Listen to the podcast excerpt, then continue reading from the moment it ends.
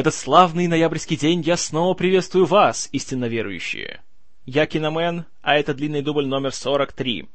Как и обещалось, он будет приурочен к такому событию, как завтрашняя годовщина появления на свет Эммы Стоун, на которой я бы женился. В честь этого даже Line 5 по уже складывающейся тенденции прислал мне artwork, который вы можете видеть в шоу-нотах. Line 5, за это спасибо тебе большое! Еще постоянный слушатель и большой друг длинного дубля Доминион задавал вопрос по поводу адаптации книг для большого экрана, но, если честно, просто я не успел э, подготовиться к ответу на этот вопрос, и, чтобы, скажем так, не отвлекать внимание от виновницы торжества, я отвечу на вопрос в следующий раз. Надеюсь, ты не против. Не против? Спасибо.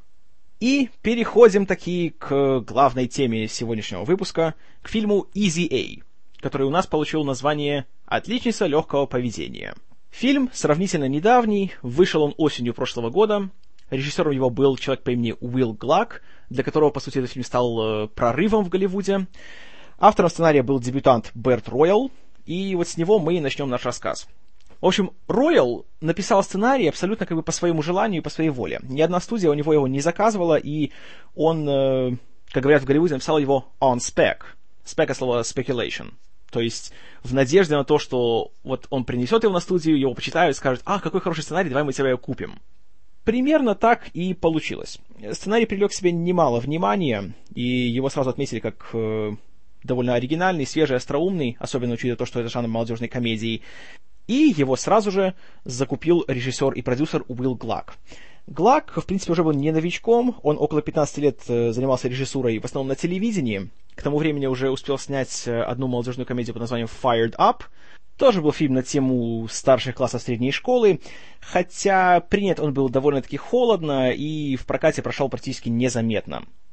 Так как э, сам фильм относится к жанру комедии, он не требовал особо сильных финансовых вложений, поэтому Глак легко нашел дистрибьютора в лице компании Screen Gems, которая является подразделением Columbia, и принялся за набор актеров. Тут все проходило очень даже так гладко. На главную роль была взята Эмма Стоун, на пробах она показалась с самой лучшей стороны, причем пробы проходили довольно так нестандартно. По сценарию ее героиня должна записывать э, свои, скажем так, свою исповедь о том, что происходит в фильме, на веб-камеру, и затем выкладывать это в интернете. И вместо того, чтобы просто прийти э, вот на студию и зачитать сцену из э, сценария, режиссер сказал ей, пойди домой, возьми веб-камеру и сама запиши, вот как ты себе представляешь, как это выглядит. Что она охотно сделала, и сразу они с режиссером нашли общий язык, и ее без всяких проблем взяли. Хотя на главную роль претендовало множество актрис, как говорит режиссер, все в Голливуде, кто были в возрасте от 17 до 30, очень хотели получить эту роль. Но, к счастью, не получили. Актерский состав быстро набрали и пополнили вот такие имена, как Томас Хейден Черч, Стэнли Тучи, Патрисия Кларксон, Лиза Кудроу, Пен Бэджли и еще много кто. Съемки фильма, тут говорить, в принципе, нечего особого. Все проходило хорошо, очень гладко. Снималось все в городе Охай, в штат Калифорния. И благодаря тому, что в этом городе живет актер Малкольм Макдауэлл, он получил еще небольшую, почти эпизодическую роль в роли директора школы, э, что придало фильму некий дополнительный шарм. Как я уже говорил, премьера фильма была на фестивале в Торонто, где он собрал очень положительные отзывы. И когда он вышел в кино, имея довольно низкий бюджет в 8 миллионов долларов, уже в первый уикенд он его окупил, собрав 15 миллионов. И суммарные сборы фильма по всему миру составили около 75 миллионов. То есть для комедии, тем более с таким малым, маленьким бюджетом, плюс от режиссера, которого никто не знал, плюс актрисой, которая еще не была, скажем так, большой звездой, это была первая по-настоящему большая такая вот и именно главная роль, э, это был, конечно, гигантский успех. Хотя, конечно, в наших краях, как это всегда бывает с комедиями, а тем более с молодежными, а тем более американскими, фильм почему-то заплевали. Вот с кем я не говорил, э, из тех, кто смотрели, все мне рассказывали, что какой фильм тупой, наигранный, какие в нем дурацкие шутки, притянутые за уши, высосанные из пальца и так далее по списку. Сразу скажу, что я с этим абсолютно не согласен. На мой взгляд, Easy A э, это один из самых, э, в принципе, свежих примеров и таких приятных сюрпризов, которые вообще мне довелось увидеть за последние пару лет, не только в плане комедии, а в плане вообще вот кино, которое выходит в прокат. Меня фильм впечатлил не в последнюю очередь, как бы это странно ни прозвучало в разговоре о молодежной комедии, своей многогранностью и, скажем так, э, многослойностью. Даже если начать с самого названия фильма. Тут, э, конечно, у наших прокатчиков была очень сложная ситуация, потому что название, по сути, это игра слов. Easy A дословно переводится как «легкая пятерка». В связи с тем, что в американских школах система оценки не в цифрах, а в буквах. С другой стороны, сам сюжет фильма, он, э, скажем так, э, навеян романом Натаниэля Хоторна «Алая буква», где главная героиня э, жила в таком очень пуританском обществе, и она изменила своего мужа, за это общество ее заклеймило и заставили носить ее красную букву «А» на груди, «А», что означало «адюльтер», то есть супружеская неверность. Поэтому название отсылает еще и к этому. И в-третьих, на американском сленге Easy A — это сокращенно от Easy Access, то есть легкий доступ — Э, так э, говорят, как правило, об э, предметах женского гардероба, которые очень можно легко снять. Там, кстати, в стиле там, бюстгальтер, который застегивается спереди, а не сзади и тому подобное. Ну и плюс само слово easy, как легкий, оно еще имеет значение как э, доступный, когда говорим именно, вот, знаете, о девушках. То есть, скажем так, э, та, с которой не надо прилагать больших усилий, чтобы ее добиться. То, что фильм назвали «Отличница легкого поведения», в принципе, это нормально. Тут как бы э, более-менее выкрутились э, наши горе-переводчики, потому что реально, конечно, можно их понять, ведь фильм с названием, например, не знаю, с названием «Давалка», что было бы чуть ближе к оригинальному названию, э, в прокат, конечно же, никто не пустит, и тем более никто на него не пойдет. Поэтому тут все как раз получилось нормально. Сценарий в фильме, на мой взгляд, это одна из его самых сильных сторон, одна из многих. В нем что хорошо? Он динамичный, фильм сам, опять же, не длинный, Потому что в последнее время пошла такая странная мода делать комедии по 2-2,5 часа, что, мягко говоря, утомляет. Тут фильм идет час 25, если отбросить титры. Он быстро развивается, в нем куча-куча шуток, которые, с одной стороны, кажется уже ну, что уже можно сделать еще интересное в истории, которая происходит в школе? Уже сколько мы видели таких примеров, начиная с начала 80-х. И как уже, казалось бы, все, уже выжали последние соки из этой идеи, и уже ничего нового не увидишь. Оказывается, можно. Э, в сценарии приятно то, что есть э, как бы общий такой тон, он такой довольно самоироничный. И, конечно, есть голос за кадром, что в последнее время очень часто используют но здесь даже он используется грамотно. В самом начале фильма наша главная героиня рассказывает э, свою историю и сразу говорит, о, да, я знаю, это очень свежо. Средняя школа, я подросток, что со мной такое, кто я, почему я здесь, э Но не волнуйтесь, история будет не об этом. И вот уже такие фразы лично меня сразу настраивают на положительный такой лад. И я думаю, что, а может здесь что-то еще получиться нормально. А, хотя, конечно, когда смотрел фильм в первый раз, я готовился к тому, что, ну, может, все-таки будет не то, что надо. Потому что, смотря трейлер фильма, все-таки там хватало моментов, которые, знаете, кажутся такими, что, ну, такие типичные комедийные все-таки сценки есть. Но, к счастью, это тот случай, когда трейлер обманул в плане того, что сделал фильм хуже, чем он есть. Вместо того, как делается обычно, что трейлер выдает самые лучшие моменты. Здесь сама школьная вот эта ситуация показана по минимуму, в принципе но тот минимум, который мы видим, он чертовски хорош.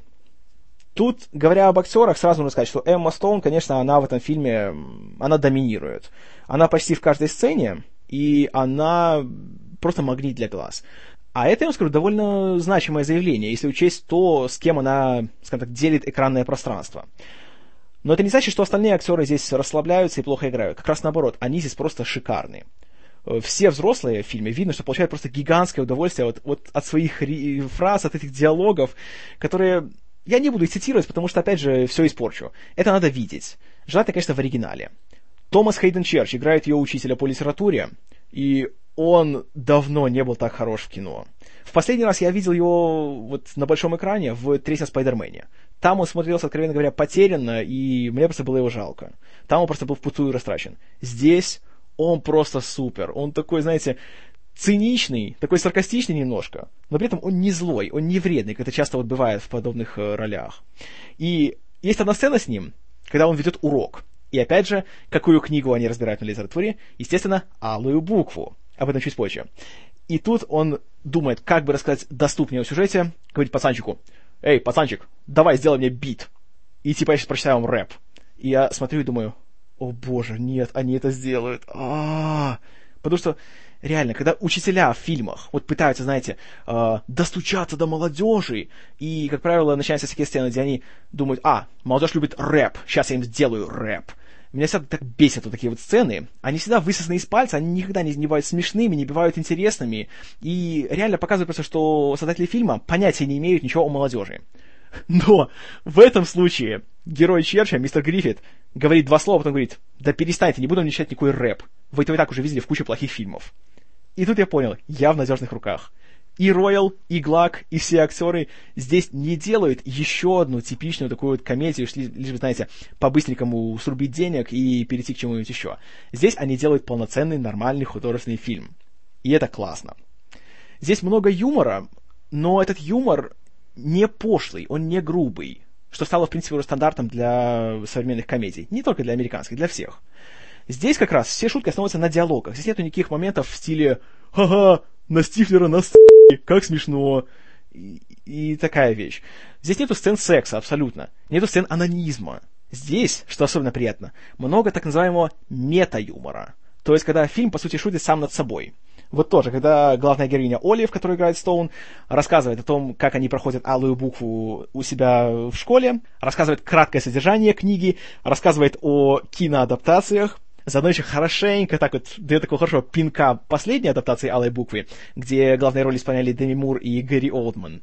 А затем говорит, вообще, знаете, мне так нравится, что книги и школьные программы всегда отражают любую какую-то мутную драму, которая происходит у подростков в жизни. То есть эти самые создатели говорят, что да, мы понимаем, что это фильм, мы понимаем, что есть как бы ситуации немножко надуманные, но постараемся сделать это весело. То есть мы это, мы это признаем.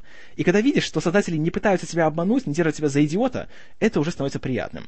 А когда еще есть такие классные диалоги, как здесь, то просто, знаете, все претензии отпадают.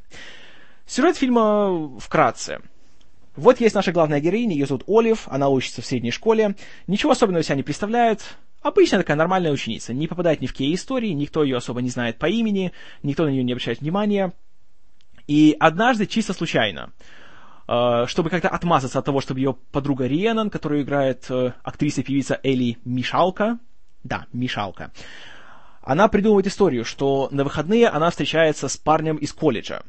Но в реальности, конечно, выходные она проводит э, у себя дома с открыткой, в которой есть аудиозапись песни Наташи Безингфилд «Pocket Full of Sunshine». Когда же выходные проходят, подруга требует от нее всех горячих подробностей о том, что произошло за выходные, и Оли все-таки выдумывает историю о том, как у нее бурно про прошли выходные, и эту историю случайно подслушивает еще одна ученица школы, Мэриан Брайант, которую играет вот обычно довольно отвратительная актриса Аманда Байнс, но которая здесь очень даже так попала в роль.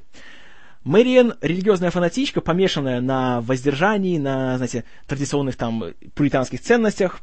И, естественно, как только историю знают более чем два человека, слухи сразу расходятся. Олив уже называют э, потаскухой, говорят, что она дает всем подряд, и у нее начинается репутация. Тут, естественно, сразу все начинают на нее обращать внимание, все знают, кто она такая, и девушка, не буду мудрствуя лукаво, решает немножко поэксплуатировать такую ситуацию. Потому что девушка сама для себя решает. Лучше быть пресловутой, чем быть вообще неизвестной. Она начинает одеваться гораздо более вызывающе, даже пришивает себе красную букву А на всю свою одежду, как она говорит, носит спортивную форму на два размера меньше, чем, чем надо, и таким образом у нее начинается такая некоторая слава по школе. Пусть позорная, но все-таки слава. Все гораздо становится сложнее, когда ее не то чтобы друг, но знакомый по школе, молодой человек по имени Брэндон, который признается ей в том, что он имеет, скажем так, гомосексуальные склонности, просит ее, чтобы она сделала вид, что она его девушка, что у, нее, у него с ней была бурная ночь, чтобы от него наконец-то все отстали, и никто не знал, кто он такой, и чтобы его перестали постоянно избивать. Олив очень нехотя соглашается на это, и, и после того, как все проходит на рекость успешно, уже становится очередь лузеров и заучек, которые просят, чтобы она соврала насчет того, что они с ней зажигали, и чтобы таким образом повысить их социальный статус. А взамен за это они дают ей подарочные сертификаты в магазины и рестораны, куда она с удовольствием потом ходит. И, казалось бы, никто ни от чего не страдает, все получают то, что хотят, и все идет хорошо. Естественно, до поры до времени. И рано или поздно наступают нехорошие трудности, и наша героиня должна усвоить с больших букв важный жизненный урок. Вот, в принципе, сюжет фильма. Да, я согласен. Тут как бы, с одной стороны, не совсем заезжено, но с другой стороны, да. Можете говорить, что это высосано из пальца, что это слишком уж как-то уж э, надуманно и тому подобное. Такое немножко есть. Но, но, что поднимает фильм выше уровня стандартной одноразовой комедии, это то, насколько с душой подошли все участники процесса к фильму. Актеры, как я уже говорил, молодцы все до одного. Особенно еще выделяются на втором плане Стэнли Тучи и Патрисия Кларксон в роли родителей Олив. Вот когда вышел «Американский пирог», сразу же актер Юджин Леви вошел э, в кино как самый лучший отец вообще в истории всего кино. Теперь у него появились очень серьезные конкуренты. Родители Олив, они безумно смешные, во-первых. Видно, что актеры отрываются по полной, хотя традиционно они снимаются не в комедиях у них снова-таки, они сыплют остротами направо и налево, но при этом звучит как-то естественно. А нет такого чувства, как в фильмах, допустим, вот, где пишет сценарий Диабло Коди, типа там Джуно или Тело Дженнифер, когда видно, что все это ну, вымучено, выдумано, и тут смотришь это и чувствуешь, что да, они говорят так, как будто они всю жизнь так вот разговаривают. В это все веришь. Это смешно. И то же самое относится ко всем остальным. Плюс, фильм сам себя не воспринимает слишком серьезно. И если какая-то сцена грозит стать слишком какой-то сахарной, или слащавой, или банальной, то всегда есть закадровый голос главной героини, который скажет что-нибудь иронично-сардоничное, и сразу можно вздохнуть спокойно. Меня еще очень-очень порадовало то, как э, фильм обходится с, казалось бы, обязательной романтической линией для таких фильмов. Да, у главной героини есть э, объект воздыханий, парень по имени Тодд, который... Вот что интересно здесь, он не спортсмен, он там никакая не звезда, но при этом он э, на всех спортивных мероприятиях играет талисман школы. Что тоже, вот этот момент один из самых смешных во всем, во всем фильме. Когда мы видим, как тот выступает сначала, э, как талисман их команды «Синие дьяволы», и на очередном таком собрании он там им выдает целое представление, но Мэриэн, будучи религиозной фанатичкой, начинает петицию на то, что называть свой талисман дьяволом, это очень, видите ли, нехорошо. Надо сделать что-нибудь более политкорректное. И теперь они уже не дьяволы, а они уже сурки. И Тод опять становится их талисманом, сурком школы Восточного Охай. И почему все это смешит? Почему это смотрится интересно, а не заставляет э, от раздражения закатывать глаза? Потому что актеры не боятся показаться немножко глупыми и не боятся выглядеть неловко. И они как бы полностью погружаются в ситуацию. И вот тут актер Пен Бэджли, которого, в принципе, я нигде раньше не видел, хотя знаю, что он снимается в богомерзком сериале «Сплетница», который я не буду смотреть даже по страхам смерти. И тут он безумно хорош. С одной стороны, он видно, почему как бы главная героиня может в него влюбиться, но с другой стороны, он не выглядит, как, знаете, как кинозвезда, как бывает во всех таких фильмах. И на него остальные девчонки на него не заглядываются и тем более не вешаются ему на шею. И когда даже он выступает в роли этого самого сурка, он реально смешной. И смеешься не только с самой идеей, насколько вот э, здесь высмеивается вот эта, знаете, американская такая типичная политкорректность. Вот все эти религиозные их ценности и все остальное. Но еще и то, что насколько парень реально ему все равно, он все равно получает удовольствие даже от такой вот, казалось бы, глупой функции. И когда он выбегает перед толпой, берет бутафорское бревно и начинает его грызть, еще издает характерные звуки, простите, все. Меня тогда фильм полностью покорил. И, что еще приятно, традиционно в молодежных комедиях, где главная героиня девушка, у нее обязательно будет какая-то конкурентка за внимание и расположение главного мужского персонажа. Здесь такого ничего нету. У Олив нет конкурентки. И тут нет такой ситуации, типа, что «Ах, я должна там ему все там, как бы ему признаться, а я вот не могу, я такая стеснительная, а сейчас я его потеряю, и нужно за ним бежать, нужно его добиваться».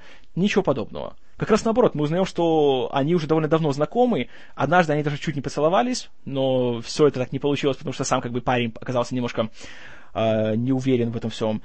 И это гораздо реалистичнее смотрится, гораздо приятнее. И вообще, тут такая вещь интересная. По сути, злодея в фильме как такового нету. Здесь главная героиня сама себе злейший враг, потому что она сама по своей воле, никто ее не заставлял э, вот принимать такую вот репутацию, такой вот школьной шлюхи. И она же сама, по сути, развивала этот миф. И она сама увидит, насколько это может быть приятно, когда все о тебе говорят, когда ты у всех на устах, и как за это порой приходится жестоко поплатиться что, конечно, уже происходит в завершающей трети фильма. Но приятно то, что фильм в нем нет никакого морализаторства, он нам ничего не проповедует.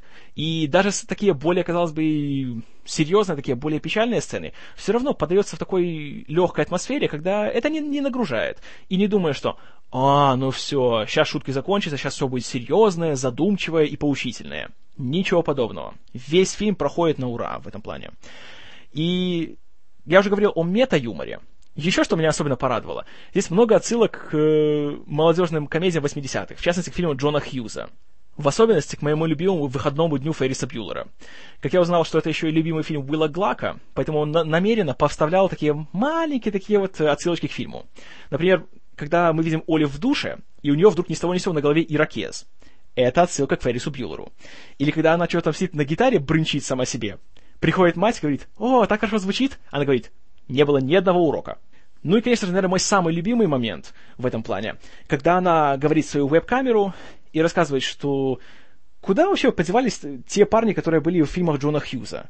Почему, говорит, никто не становится с большим бумбоксом у меня под окном, чтобы добиться моего внимания? Или почему в моей жизни не бывает спонтанных музыкальных номеров?